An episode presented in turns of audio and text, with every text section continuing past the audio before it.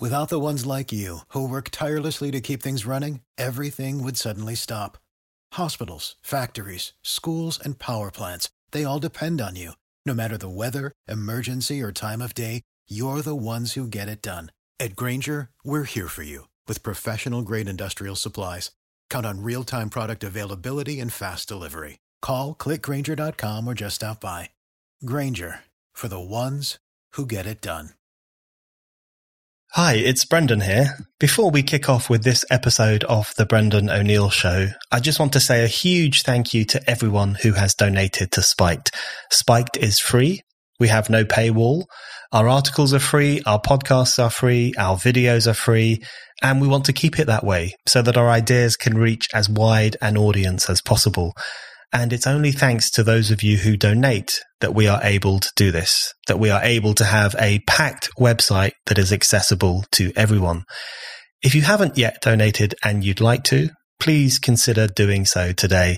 One-off donations are great and always hugely appreciated, but even better are regular monthly donations. Giving as little as £5 a month can really make a huge difference and help Spiked carry on doing what we're doing.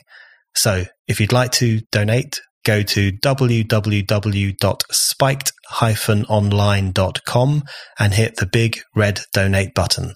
Right, on with the show.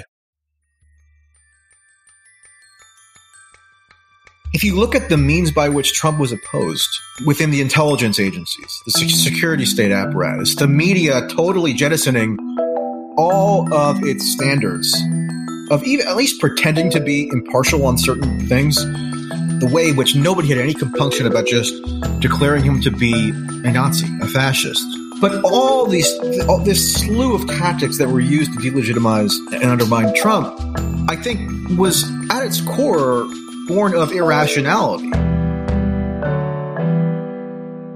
Hello and welcome to The Brendan O'Neill Show with me, Brendan O'Neill. This is a podcast in which an esteemed guest joins me to talk about the big ideas, the bad ideas, the problems and the controversies of life in the early 21st century.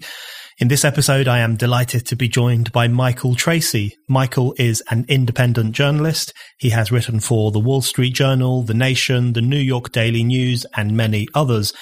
He was one of very few journalists who treated this year's Black Lives Matter riots seriously. He travelled around the US to report on the destruction caused by the riots and asked why the mainstream media seemed so uninterested in these extraordinary disturbances.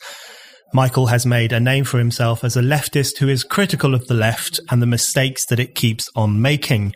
He has a keen following online, including, it seems, Donald Trump, who recently retweeted Michael's comment on the double standards of liberal observers who rage against Trump for refusing to accept the legitimacy of the election result, despite having behaved in a very similar way themselves in 2016. I talked to Michael about Trumpism, Biden and the future of the progressive left. Michael, the first thing I wanted to ask you was about who won the election. I don't mean that in the sense of, was there fraud? Has Trump been done over? You know, it's pretty clear Biden got the popular vote and it's pretty clear he got the electoral college vote. But the thing that I think is incredibly striking about this election is the vote that Trump got. So this is a guy who has been demonized by the vast majority of the media for the past 4 years. There's been hysteria about him. He is literally Hitler. He's the worst person who ever lived. He's destroying the American Republic. And yet he gets 10 million more votes than last time, including among constituencies who are not supposed to vote for Donald Trump. So it strikes me that even though the left, in quote marks, won the election, they also seem to have lost quite a lot at the same time. I wonder what is your overview of the election and the result? Well, I think that's a fruitful starting point to just observe that Donald Trump, despite having been cast as this existentially menacing threat, it was claimed meant that democracy itself was on the ballot. I mean, that was the cliche that was constantly invoked to describe this allegedly pressing need to defeat Trump at all costs. And you saw this used against him across the entire political spectrum. So liberals had their own anti-Trump characterization having to do with how he flouted norms and how another 4 years of him would imperil democracy to this terribly shocking extent. And leftists did as well, and then there's a tension between the two in a way, but they came to agree that a so-called popular front or unified front was needed to dislodge Trump. So by extension, what they were alleging, and sometimes they don't even hedge on this point, they were alleging that Trump was a fascist on the order of 1930s occupied Europe, which, with a little bit of distance and hopefully with the benefit of some time and removed from the day-to-day manias of the Trump era, the sheer lunacy of that, I would hope, would be a little bit better grasped. And maybe we can delve into how that distorted a whole field of perceptions as to the true meaning of what has transpired these past few years. But nonetheless, that was the universal depiction of Trump within all precincts of establishment opinion. And like you mentioned, he's going to end up with maybe even more than 10 million votes than he received in 2016. Now, part of that is a product of hyper-politicization across the populace in the United States. So Biden will have received an extraordinary amount of votes as well, which is almost amusing and ironic in a way because his opponents, meaning Trump, conservative media, portrayed him as like a walking corpse, which is, I mean, not that far off. But okay, so if that's your description of him, then for him to have gotten by far the most votes of any person in U.S. history calls into question some of your assumptions about his formidability. And in fact, one conclusion that I'm getting around to is that the wrongest analysis of this entire 2020 election cycle, and American election cycles, unlike the UK and unlike other countries, which are a little bit more sane in this regard, go on for years upon years upon years. It's just never ending. There's no way that any kind of rational constructor of a polity would think that this was somehow viable for us to be obsessing about presidential elections 2 years in advance. And you can almost can't focus on anything else. But the wrongest analysts of the 2020 election cycle, I would think, are the left-wing media, in their refusal to reckon with the defeat of Bernie Sanders, who represented the culmination of a 5-year experiment for them to overtake a political party and stage a hostile takeover, so to say, the Democratic Party. They've never really reckoned with the repudiation that they faced in the vehicle of Biden, who they said, I mean, and people get angry at me for pointing these out, but you can go back to March, April, May, even when COVID was on the horizon, or not just on the horizon, but in full force, at least in the U.S. in that phase. And they were convinced, many of the leading lights of the left-wing media, that Biden just stood no chance at all of winning. And I always thought that was a fundamental misreading of the electorate. 2018 midterms are key. And if you didn't fully grasp the implications of that outcome, I think you were out to lunch on 2020. Because 2018 midterms, people don't normally get that excited about midterm elections in the United States. There's no presidential race, obviously. And yet, the 2018 midterm saw the highest turnout for any midterm election in the U.S. since 1914. And that was a harbinger of just the astounding levels of politicization that were clearly working their way through the public in support of Trump and in opposition to Trump. And now we have estimates for 2020 ranging from, it was the highest turnout election since either 1908 or 1900, before there was women's suffrage. So, I mean, that is something that really needs to be processed. And I think what a lot of the punditry undersold, and maybe even I might have undersold to some degree, was the extent to which that cross-partisan politicization would also redound to the advantage of Trump. I always thought that Trump was a relatively weak incumbent, because he hadn't expanded his coalition sufficiently beyond what it was in 2016 in order to gain re-election. And clearly a lot of the elements of the electorate, which had been apathetic in 2016, maybe out of disaffection with Hillary, maybe out of disaffection with the 8 years of Barack Obama, it seemed likely to me that they were going to just gravitate back into the Democratic coalition almost out of instinct this time. But that really wasn't quite what happened. I mean, if you look at the key urban areas that dropped off in 2016 for Hillary Clinton, like Milwaukee, Philadelphia, Detroit, the fact that the black vote dropped off in those three cities was probably the principal reason why Hillary Clinton lost those three states to Trump and made Trump president. But turnout didn't go up, really, in those three cities in 2020. In fact, Trump gained a larger share of the vote in Philadelphia than he did in 2016. What happened was this tsunami of politicization really crested the most heavily in these growing suburban population centers, like in the suburbs of Philadelphia, Montgomery County, for example, where I spent some time before the election, Oakland County, Michigan, the Atlanta suburbs, Gwinnett County, and Cobb County, which had been historically Republican, now are the main points of leverage within the Democratic governing coalition. That's why when you phrase the question as who won the election, I like to think of it more in terms of everybody was proven wrong in one way or another this election, which is kind of a more satisfying way to look at it to me, who generally finds a lot of people to be wrong about stuff. Yes, absolutely. And I wanted to ask you about the wrongness of people in relation to this election in terms of the pollsters, the predictions that were made, the pundits. Lots of people got stuff wrong. And I particularly want to focus on the liberal media and the left-wing media and how wrong they were, because I find this incredibly interesting. And if they had any sense, they would have a reckoning with themselves after this election, not only because they got things wrong, but also because there is clearly a significant section of American society that lies completely outside of their purview, which is not beholden to their prejudices or their ideas or their eccentric ideologies. You know, millions upon millions of people who did not do as they were supposed to and reject this evil Nazi who had taken over American society.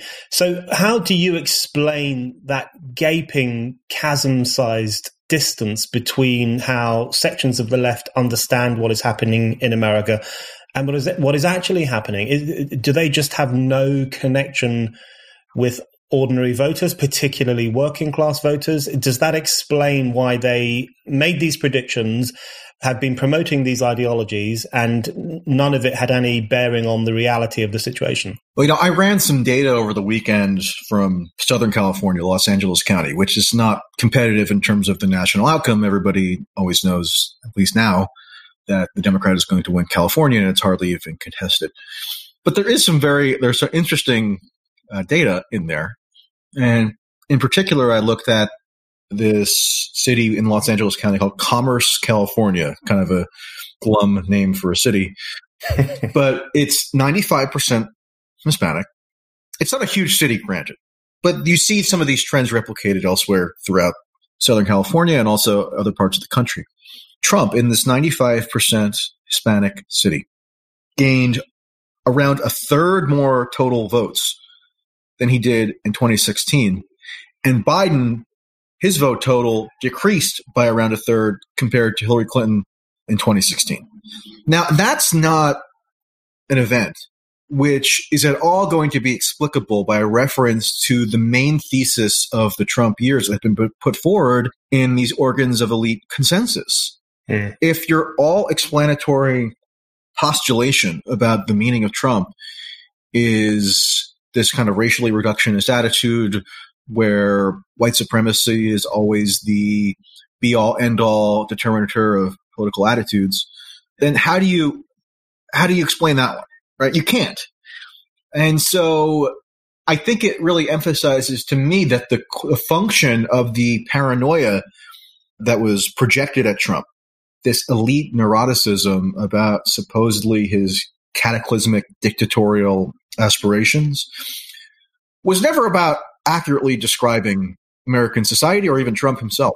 And just to be clear, Trump clearly eggs on a lot of this paranoia by unleashing his own culture war bromides frequently. But it was always about enforcing conformity. It was always about an in-group signaling mechanism within these elite precincts. It was never actually about delving into the true nature of an evolving American electorate. So, of course, that's going to produce this gaping chasm that they're going to have a difficult time reconciling themselves to. And, you know, a lot of this I feel is going to be swept under the rug because ultimately, as you pointed out, which is sort of a trivially obvious thing to note, but still significant, is that Trump lost the election. So they're not going to have the incentive to come to grips with their enormous onslaught of faulty analysis that was so dominant over the past 4 years. So, I mean, I only see that chasm probably growing. Mm. And another key point is that because, you know, the people who are most susceptible to this elite paranoid characterization of Trump tend to be inhabitants of these growing suburban metro areas that are now the locus of Democratic power. And they're going to govern in a way that's oriented around their interests. And that's going to continue to disincentivize any real recognition of the faults of how they comported themselves these past 4 years, because for a lot of people, the singular goal, the overriding monomaniacally obsessed with goal, was simply to remove Trump. Mm. And if they accomplish that goal, then, you know, on their own terms, why should they grapple with any of their failures, right?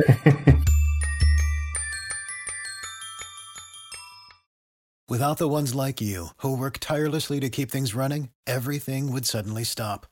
Hospitals, factories, schools, and power plants, they all depend on you. No matter the weather, emergency, or time of day, you're the ones who get it done. At Grainger, we're here for you with professional-grade industrial supplies. Count on real-time product availability and fast delivery. Call, clickgrainger.com, or just stop by. Grainger, for the ones who get it done. Don't you love an extra $100 in your pocket? Have a TurboTax expert file your taxes for you by March 31st to get $100 back instantly. Because no matter what moves you made last year, TurboTax makes them count. That means getting $100 back and 100% accurate taxes, only from Intuit TurboTax. Must file by 3/31. Credit only applicable to federal filing fees with TurboTax full service. Offer can be modified or terminated at any time.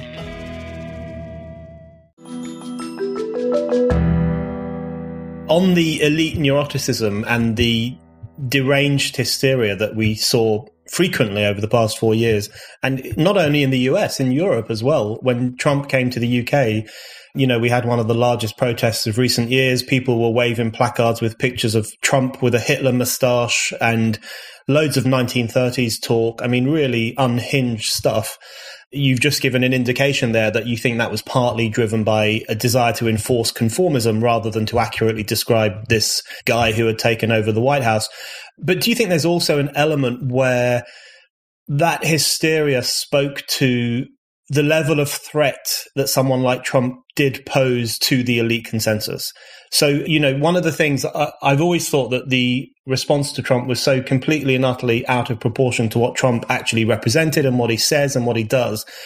But it did strike me that it was proportionate only in a narrow sense that sections of the elite recognized that Trump was not only calling into question the right of Hillary Clinton to be president, but he was calling into question the way in which governance had been carried out for the past few decades, the role of expertise, certain foreign policy ideas. He grated against the deep state or whatever we want to call it.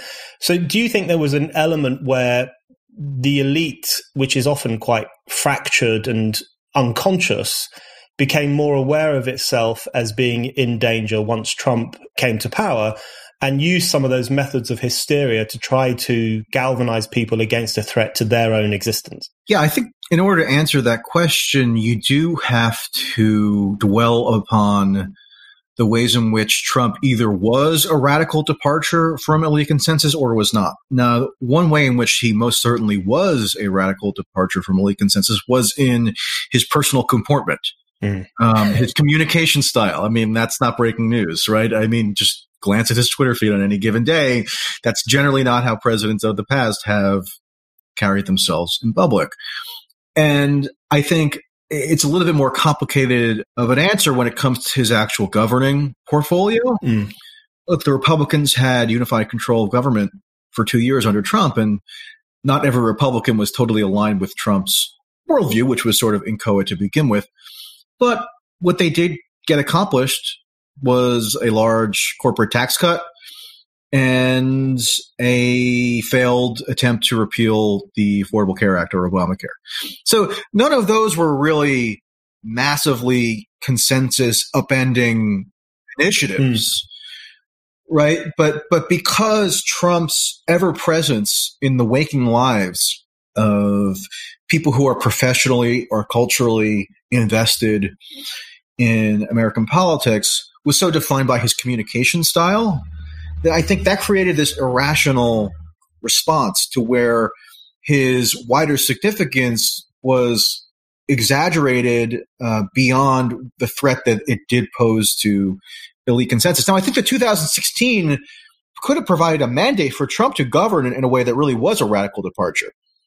But, you know, maybe because he didn't have enough, I think it largely because he didn't have enough personnel in Washington who were willing to have fidelity to that kind of new mandate, that opportunity was largely squandered. And also Trump's opposition rendered impossible the kinds of cooperative exercises that might have been required to actually act upon some of those heterodox principles that he espoused in 2016 and which enabled him to win the election. Because, and I think an instructive way to think about this is to look at how Trump campaigned against Hillary Clinton versus how he campaigned against Joe Biden.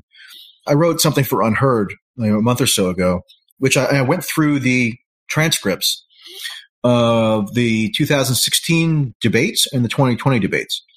In 2016, Trump never once accused Hillary Clinton of being some kind of radical leftist. He never really went after her with ideologized attacks along the lines of what he did incessantly with Biden, which was kind of less plausible. I mean, when you look at Joe Biden, he doesn't really strike anybody as a radical leftist or somebody who's like going to be empowering insurrectionist anarchists to take over federal agencies or something.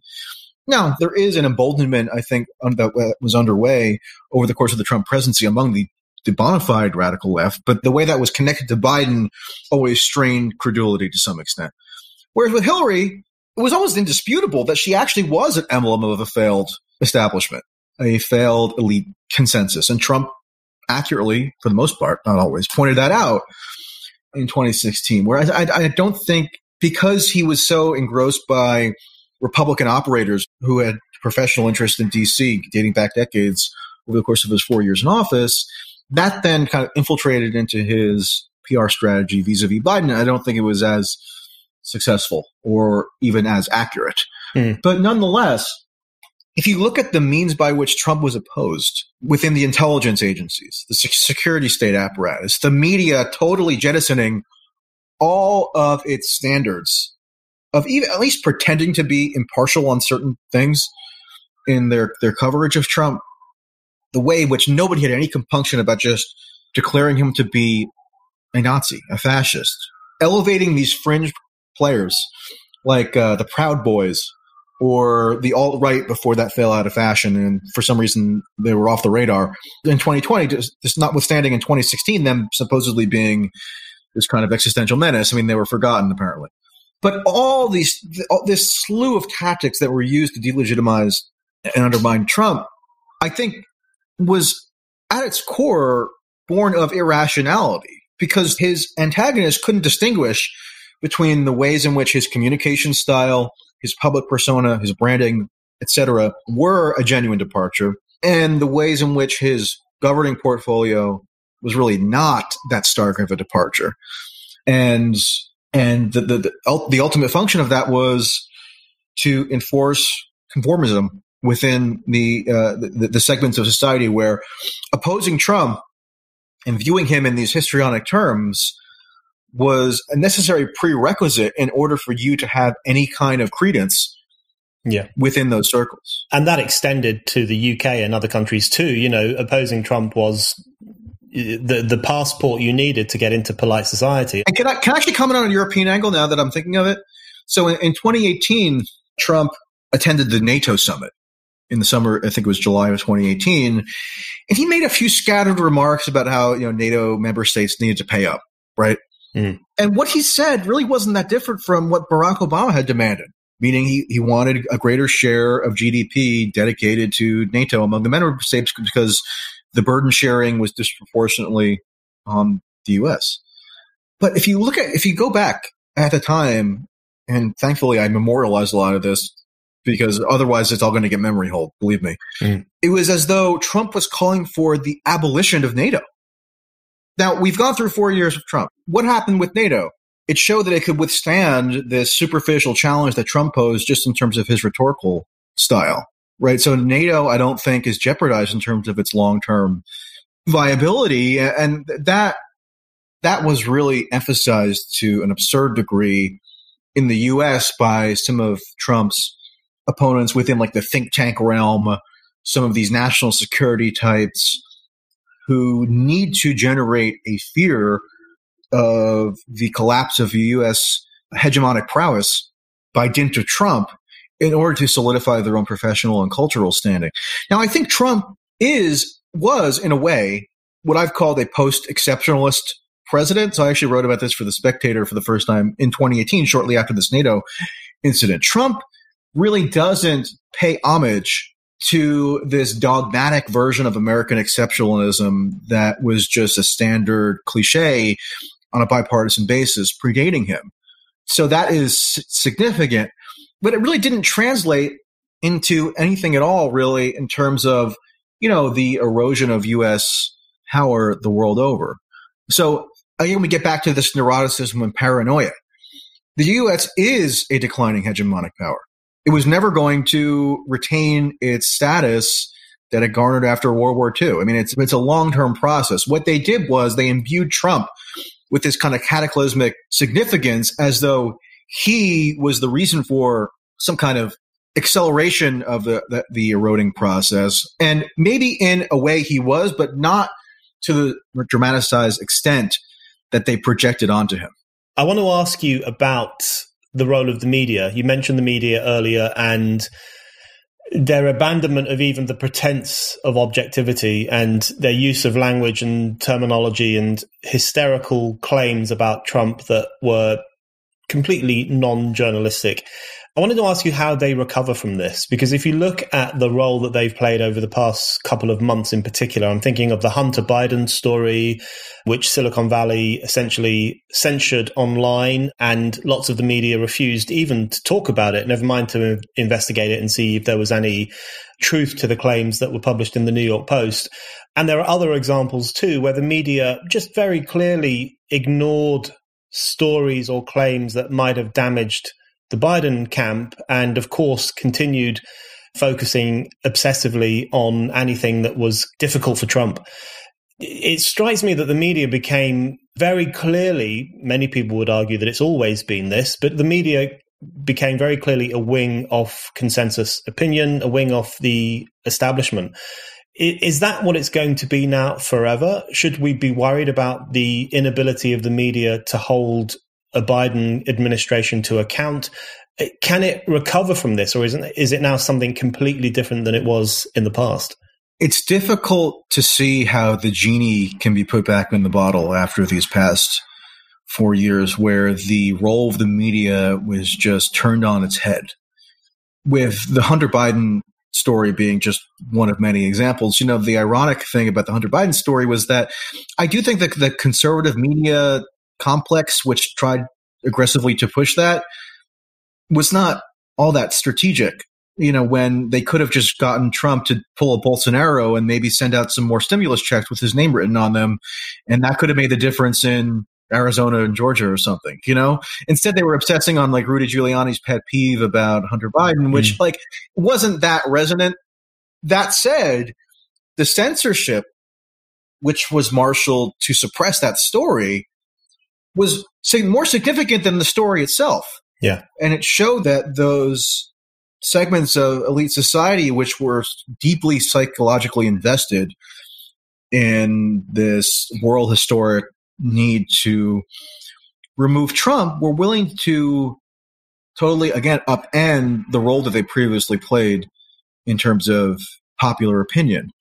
And it's ironic for me personally in a way, because when I first started in journalism, one of my big critiques was that traditional media institutions were unduly wedded to this notion of objectivity, which became stifling, which crowded out like dissenting opinion.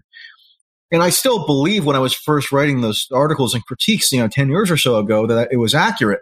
But what happened was, over the course of the Trump era, and I think fueled in a large part by social media, which makes every dropping of journalistic thought available for public consumption, it caused an overcorrection. It caused not just objectivity as a doctrine to be abandoned, which has some upsides. It caused impartiality as an aspiration to be abandoned, because the overriding ideological objective was to topple Trump. It wasn't factual. And then we saw that in overdrive over the course of the Trump-Russia story, which in a lot of ways was the defining narrative of the entire presidency. We saw it with the riots and protests this past summer, which to this day, I still, to my knowledge, am the only journalist who at least attempted to go on a nationwide trip, talk to people who were affected by the aftermath of those riots, and distill it into some kind of intelligible reporting. And that's insane, because these were the most widespread destructive riots in the United States in at least 50 years, maybe more. And just wasn't done, in part because the need to defeat Trump was seen as supersessory. And therefore, it obviated any need to do any journalism, which in their minds they thought could benefit Trump, even though I don't think it particularly did. Like Minnesota, where Trump came remarkably close to winning in 2016 and where you had the most destructive riots, that's where they started in Minneapolis, that trended Democratic pretty significantly, including in the areas where the riots occurred. So I always thought it was sort of like a low information presupposition to think that just doing basic journalism and analysis of the consequences of these riots was necessarily going to redound to Trump's advantage. I don't think it particularly did, which shows, again, the irrationality of their refusal to cover it. And that's what I keep coming back to thematically. I mean, the tactics they employed to, in their minds, disadvantage Trump really didn't even accomplish what they thought they would accomplish. It was instead fundamentally a conformity enforcing mechanism, because I can tell you from firsthand experience, if you said anything that departed from the consensus as to the virtue of those protests, or even like asked reasonable questions about various aspects of them, you were in for a deluge of hatred within people who, if you're not like me, where you have sort of an independent platform, you're self-sustaining, it's just not worth taking that risk, because you're not going to get a job. Yeah, you're not going to get your pitches accepted, et cetera. And I think, with Trump out of the picture, at least in terms of him no longer being in office, maybe you'll see that dynamic at least recede somewhat, but it's never going to return to a pre-2016 baseline. I think 2016 was like an epistemic rupture that is going to have longer lasting consequences than we can presently conceive. I wanted to ask you a couple of questions about the riots, because as you said, you're probably the only journalist who did a nationwide tour of some of these places that were badly affected, and you've written about them quite a lot. And beyond the role of the media, although the media is intimately bound up with all of this stuff, I wanted to ask you about what those riots represented, and also what you've just mentioned, which is the lack of coverage, the lack of focus, the lack of discussion. Because to an outsider, this was extraordinary, because even from outside the US, you got an indication that something incredibly serious was happening, incredibly destructive.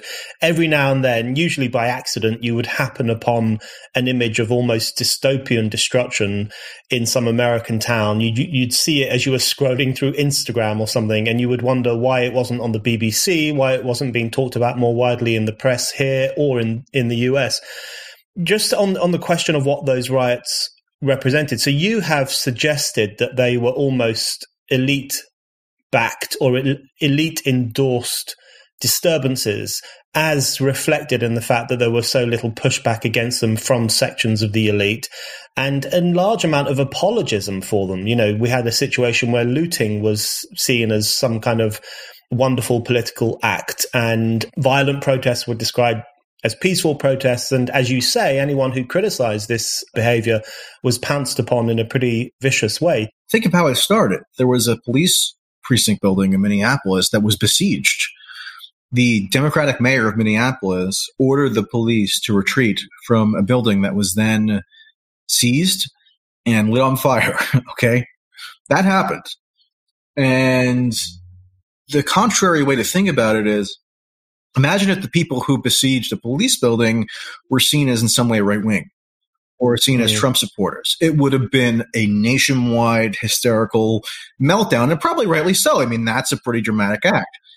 And yet, because of the political incentives that were operative at the time, to me what was so flustering was that just the true nature of it was obscured. Like, I don't even care if you support it. Okay, fine. But at least be honest in your depictions of it. You know, I would go around to these both big cities and small towns, which underwent the most severe rioting that anybody there could ever remember happening. Some of which even I, as somebody who's very attuned to the news in the United States, wouldn't have known occurred unless I was personally there. Let's just name one random example, Green Bay, Wisconsin. Not a huge city, predominantly white, yet you would walk around downtown and talk to owners of like tobacco shops and postal office workers who were like, yeah, we were rioted. It's just like, okay, so where is the coverage of this? And it was just so bizarre, the gulf between what I was observing personally and what I was hearing from people who experienced it directly and the national media narratives was probably greater than anything I have experienced. And, you know, I'm not that old, but, you know, I've been around for, you know, Trump, Russia, the 2016 election. I even have memories of the Iraq War still. And to me, it was incredibly jarring. So you had to think to yourself, okay, so why is this? Because just from a pure journalistic standpoint, if I had told you, so take Trump out of the equation for a second. If I had told you that the U.S. just went over the most serious riotous convulsion that it had in at least 50 years, you would probably think to yourself, maybe we should deploy some journalists to go gather data about that. Maybe we should commission some esteemed magazine writer to do like a 10,000 word story on the riots of 2020, just so we have something on the historical record as to what it all meant. And yet there's just been nothing. Like, I went to Chicago over the course of that trip, and I would drive around, you know, almost entirely black sections of the south side of Chicago and the west side of Chicago, talking to people, and it's just business after business after business after business boarded up. And to me, to neglect to conduct just basic analysis of that was almost an insult to the local population. I would be talking to black residents, older black residents who, you know, are not pro-Trump. I mean, they almost entirely voted for Biden, but even they seem to take offense to the lack of attention that was given to their situation. So, like, because the people who are responsible for crafting elite opinion-making consensus in the U.S. we're so just psychically wedded to this undying need to defeat Trump. It had all kinds of downstream irrational consequences, such as doing something which was pretty offensive to the people who were directly impacted. And it wasn't just the predominantly black areas either. That's what was so interesting. It was a largely white movement. You would go to Minneapolis in neighborhoods that have a lot of Somali migrants. And, you know, you could still go, you know, if you want to see it, like to my YouTube channel where I talked to this guy who lives in like sort of an apartment building and was talking about how on, you know, the night two or three of the riots, you had white people rushing into the neighborhood, setting stuff on fire and threatening to burn down his apartment building where there were Somali children scared out of their wits that they were going to die in their sleep. And so, you know, where is the coverage of that? I mean, the human interest side of that is just so abundantly obvious that it would obviously be covered if it weren't for these overriding political considerations that dictated so much of how the media has operated, not just during that summer, which is maybe the most egregious example of it, but since Trump arrived on the national scene. I want to ask you about another element of Trump derangement syndrome, or however we want to refer to it. But the fallout from this election is incredibly interesting, because what you have is a situation where Trump and some of his supporters are essentially behaving like Remainers in the UK in terms of refusing to accept the election result and pushing back in various legal ways, although it all seems to be increasingly deflating and running out of steam very quickly, which makes it different to Remainers in the UK, who kept up their anti-democratic pushback for 4 years. But what's really striking about that, I mean, on one level, it was fairly predictable that Trump would do that he would tweet, I won the election and all these kinds of things. You know, you don't need a crystal ball to know that Trump would probably have done things like that. But what's remarkable among British leftists and American leftists is this shock, horror that someone would dare to call into question the legitimacy of an election result, considering that in the US you had Russiagate, impeachment, various other mechanisms that were largely designed to undermine the election result of 2016. And in the UK, we had an even more egregious example of this, where we had court cases, street protests, and parliamentary intrigue, all of which was expressly designed to undermine the vote for Brexit of 2016. How is it possible people can behave with such double standards and not even realize that they're doing it? Is that how far down the rabbit hole of hysteria they've gone? Well, because the delegitimization of the 2016 election was validated by all these elite influence makers. And what gets them really angry, and actually Trump randomly retweeted me saying this a few days ago, which leads me to believe that his plans for carrying out some kind of fascist coup are not going well if he has time to sit around scanning his feed for my latest insights. But what I said, which drove them crazy, but I think is unassailably true, is that in 2016, the rejection of the election results were tantamount to assertions of election fraud. I mean, what they said was, and they used this because of claims laundered through the media that originated from the intelligence apparatus, which interfered in domestic U.S. politics to an unprecedented degree. I mean, this is why the left-wing apathy toward Russiagate was so damning. It's because if you, again, remove Trump from the equation, the degree to which the CIA, the FBI, the NSA asserted themselves within domestic U.S. political affairs was frightening. But it happened to be at the disadvantage of Trump, so it was all swept under the rug. But, you know, you could easily imagine it happening to some kind of left-wing insurgent at some later date. And I made that point frequently when I saw people like Bernie Sanders providing quote-unquote progressive cover to the rationalizations for why the security state machinations against a democratically elected president were justified.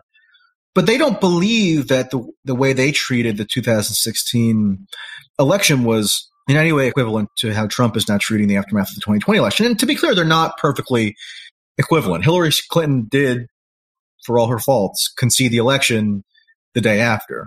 Now, she had some of her operatives, like John Podesta and Jennifer Palmieri and others, toy with the idea of mounting some kind of electoral college coup, which at the time was unheard of in U.S. presidential election history. I mean, the idea that you could call on electors, which before then had just been a formality, to subvert the popular vote outcomes in their respective states and decide to choose somebody else was almost, again, it was so obscure a notion that it was not even something that was ever seriously entertained. And that dam broke. And to me, it was inevitable that you were going to see a replication of that in some form or another after 2020. And this idea that we're now going to have this stubborn denialism as to what the nature of the 2016 election delegitimization was, it just shows that, again, there's going to be a total inability to reconcile with the sweeping nature of the Trump era and what it portended. Because, you know, I could have told you, as somebody who is somewhat in tune with conservative media sentiment, that there was just zero chance that they were going to be mute in terms of alleging fraud, if only out of sheer retribution for what was done in 2016. Remember, they impeached Trump, and this was, again, largely ignored. Partially, the pretext of it was this Ukraine phone call, right, which people only remember the details of because it was so insignificant.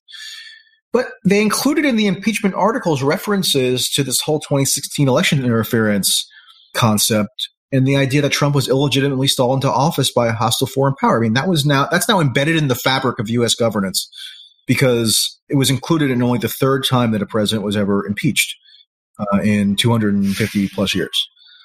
And if you don't think that's going to leave a mark, and it just shows how lacking in foresight so many of the anti-Trump factions are. What they did allege was election fraud.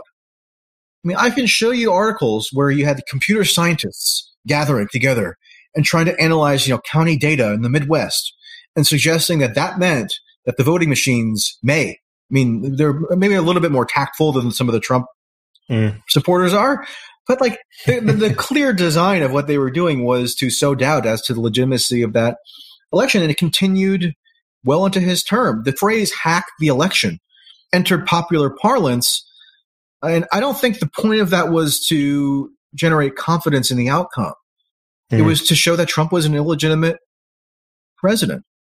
And maybe now, whenever there's an election that's reasonably close, the opposition is just going to outright reject its legitimacy.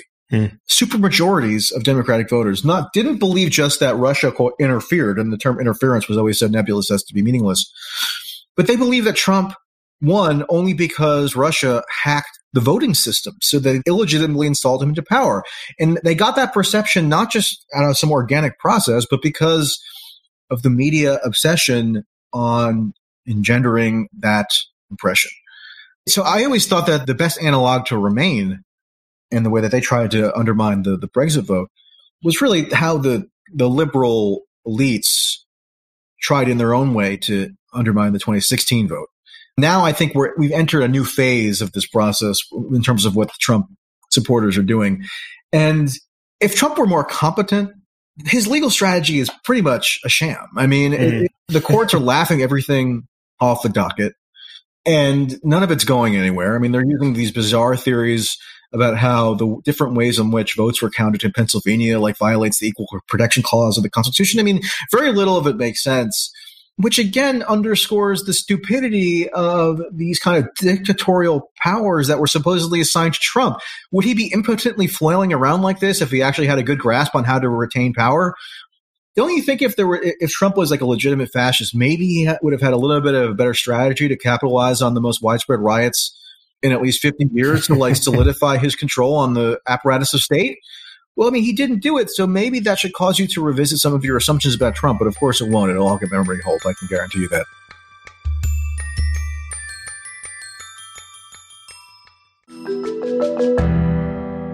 I want to ask you about the role of the left in relation to Russiagate and in relation to the general anti-Trump hysteria, because it strikes me that it's relatively predictable that the liberal elites and the centrist elites would have behaved rashly in response to the victory of someone like Trump. I mean, I think they went far more crazy than we were expecting, but it's understandable that they would behave in a pretty strange way to something like that. It was also predictable that the liberal elites and the centrist elites in the UK would be incredibly hostile to the vote for Brexit because they are intimately aligned with the European Union and with the idea of global governance and all those kinds of things. But what I think has happened in both the US and the UK in various different ways is that the left or the progressives, or however we want to refer to them, have made, in my view, one of the most catastrophic decisions of their existences, because what they have done over the past 4 years is aligned themselves pretty closely with this behavior. So in the UK, for example, you had Momentum, which is the radical left movement around Corbyn, caving into the idea of holding a second referendum on the EU, which would have meant voiding 17.4 million votes, which includes 8 million votes made by women, includes millions of votes made by working class people, a real catastrophic error on their part, an abandonment of democracy and an abandonment of working class people.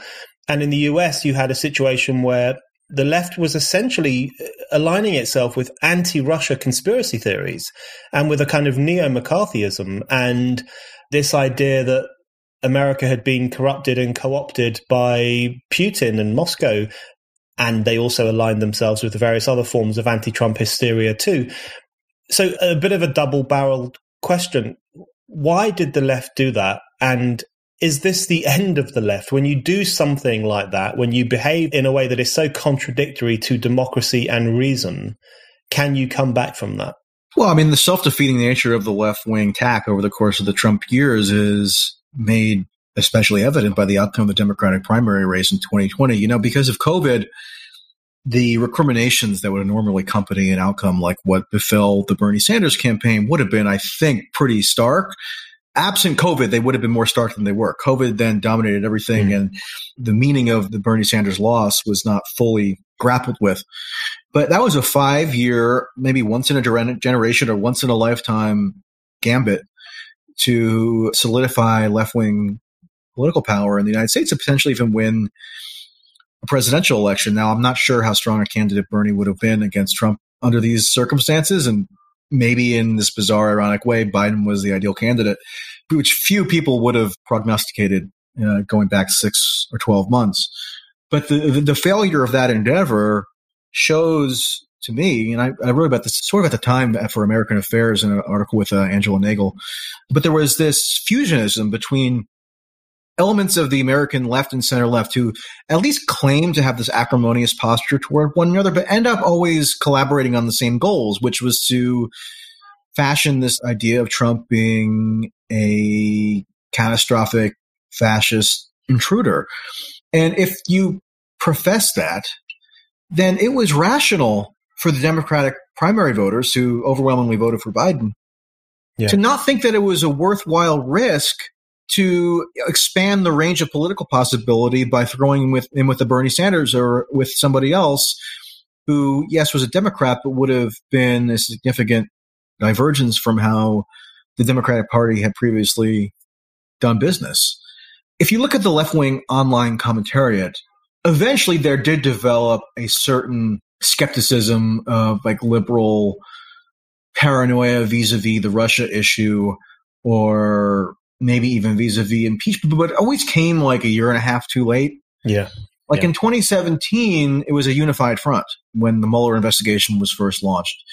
Then when impeachment came around, it was a unified front, meaning you had everybody across the left-wing spectrum, Bernie Sanders, The Nation magazine, Alexandria Ocasio-Cortez.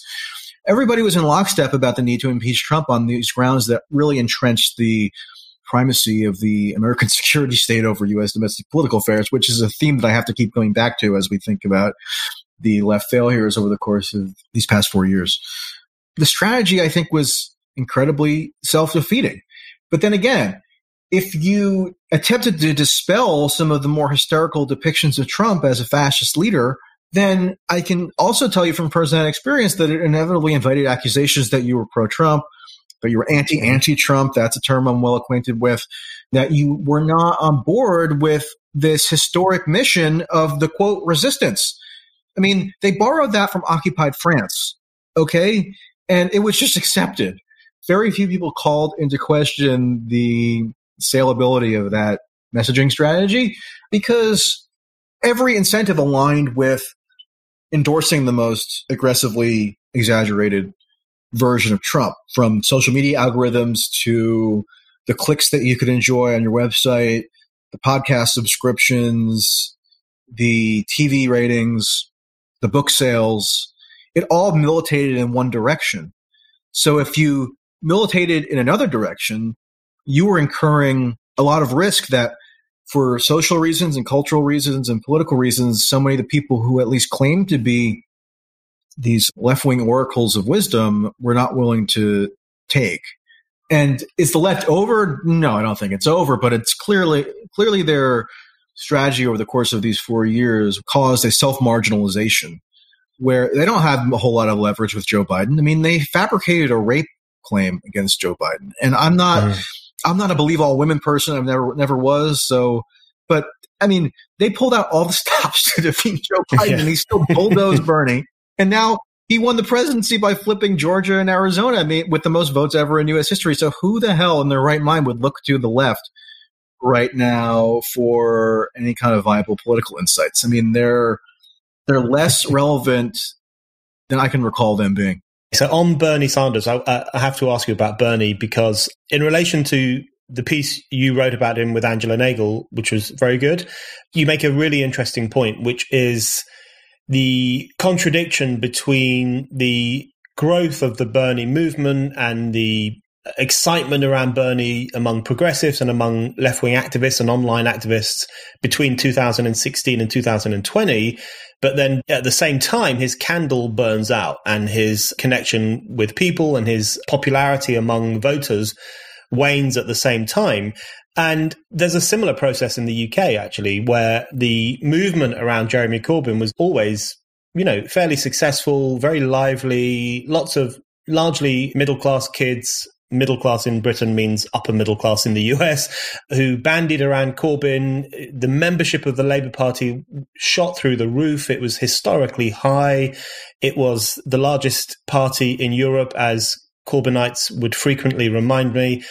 But at the same time, in those years, the Labour Party lost working class voters to a catastrophic degree, so that in the general election of 2019, Labour got its worst election result since the 1930s. And famously, vast, vast swathes of working class Britain voted for the Tories, which they don't normally do. And I think the explanation for those things, although there will be many differences, are quite similar, which is that what you had was a situation where woke activists, activists with fairly eccentric ideologies, activists with points of view and obsessions that don't really marry up with the concerns of working class voters, they kind of took over those movements and took over those campaigns and drove a wedge between the representatives of the left and ordinary voters. Is that how you see the Bernie Sanders campaign having fizzled out? Do you think it's primarily down to the kind of people who got overexcited about Bernie and in the process kind of ruined his prospects with the American people?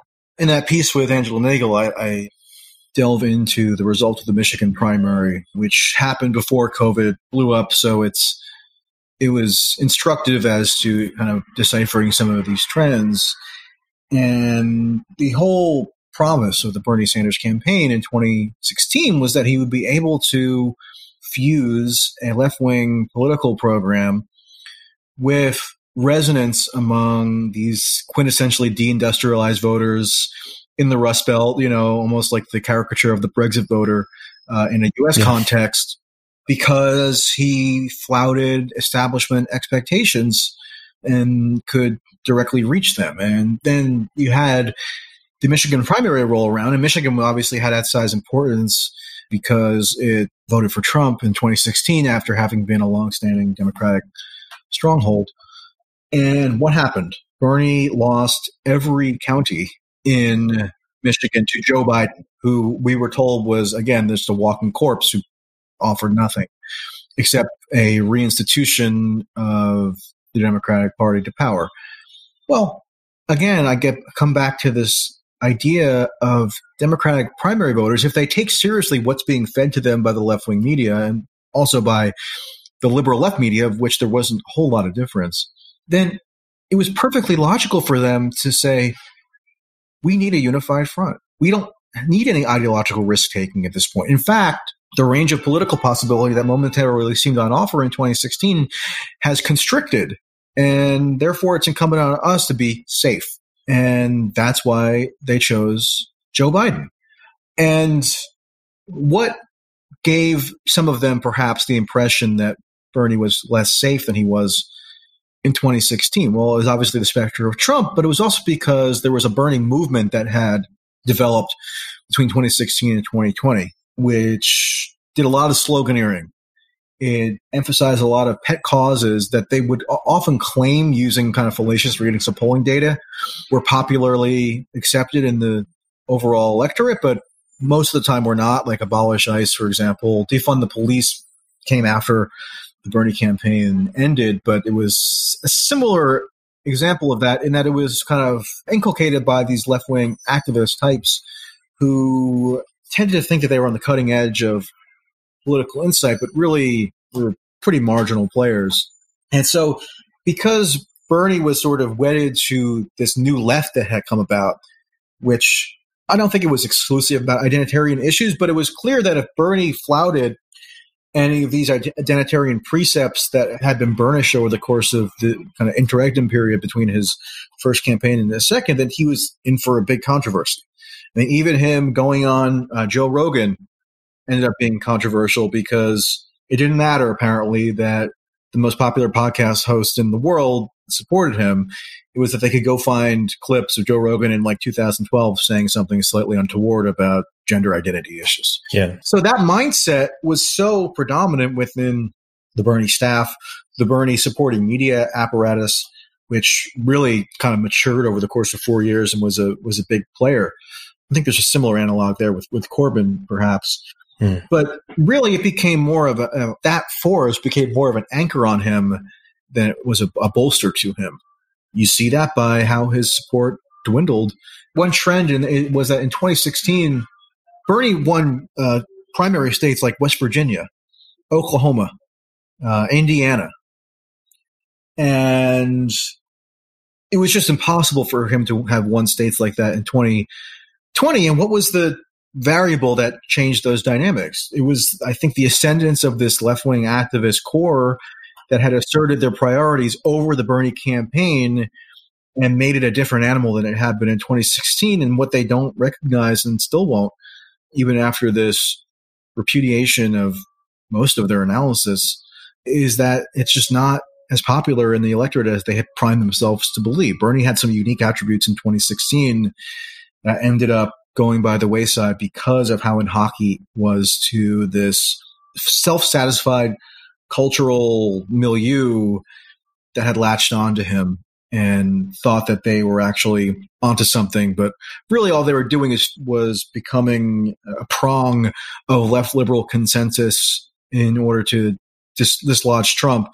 And in that way, they were useful idiots. I'm often called a useful idiot because of my supposedly being secretly pro-Trump or pro-Russia or whatever. But, you know, the left-wingers who position themselves as these grave critics of liberal democratic consensus, they end up doing more to fortify that consensus than pretty much anybody. My final question is about the next 4 years in the US and just your predictions of how it might pan out. Predictions are a dangerous game, but we'll see. Predictions are very dangerous. So just your general view, perhaps, of where we're at. But it strikes me that, you know, the establishment has won, essentially, and they've got back into power, which is what they wanted. But I think they are incredibly bruised and shaken and lacking in confidence. And I think that will become apparent, in my view, pretty quickly in terms of the crisis of legitimacy that still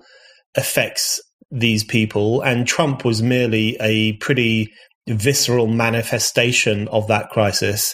Do you think the excitement that Biden defeated Trump is going to be short-lived? Do you think America is going to head into even more choppy waters than it has been in previously? How do you see the next 4 years generally, without making any hardcore predictions? What do you think will be the tone of America for the next 4 years? Well, I think the tone of America over the previous 4 years was, to, again, an irrational extent, dictated by Trump's own personal stylings.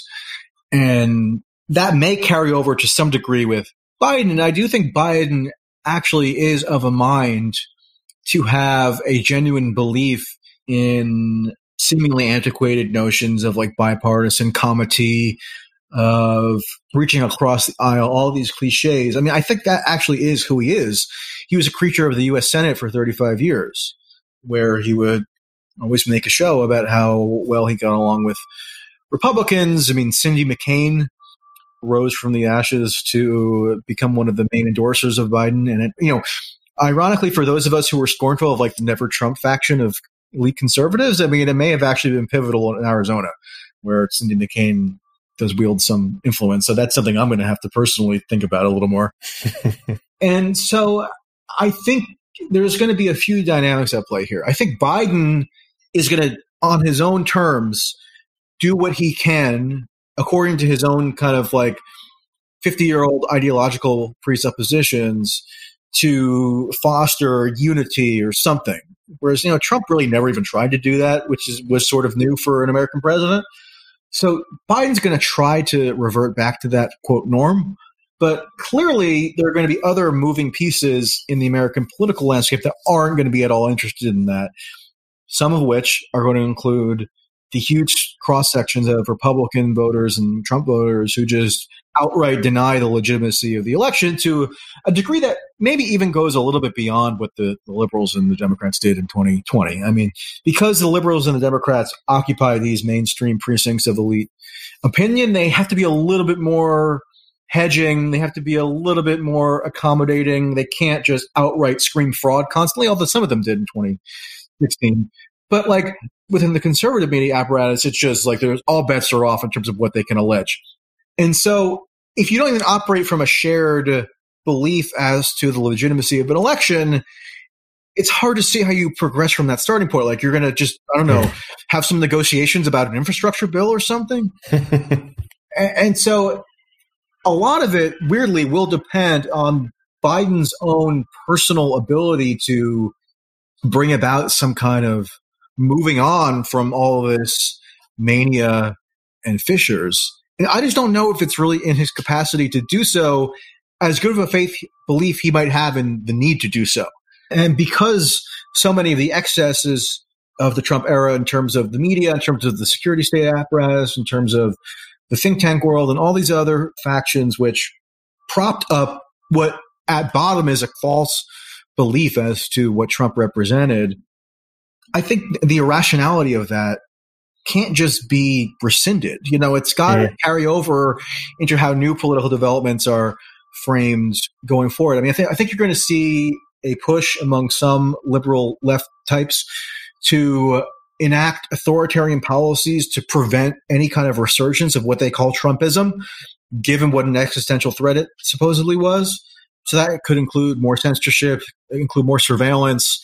I mean, clearly they're not bashful at all about using the security state mechanisms to pursue their ends.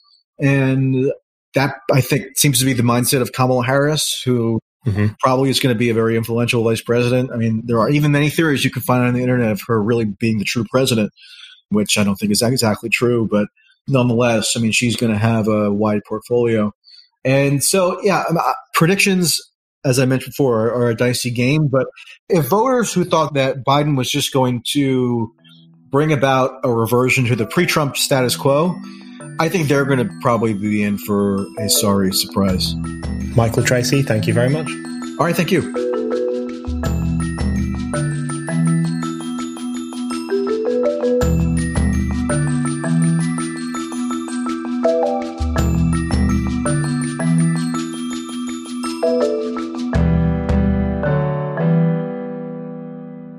Thank you for listening to The Brendan O'Neill Show. We'll be back with another guest and more discussion. Don't forget to subscribe. And in the meantime, keep reading Spiked at www.spiked-online.com.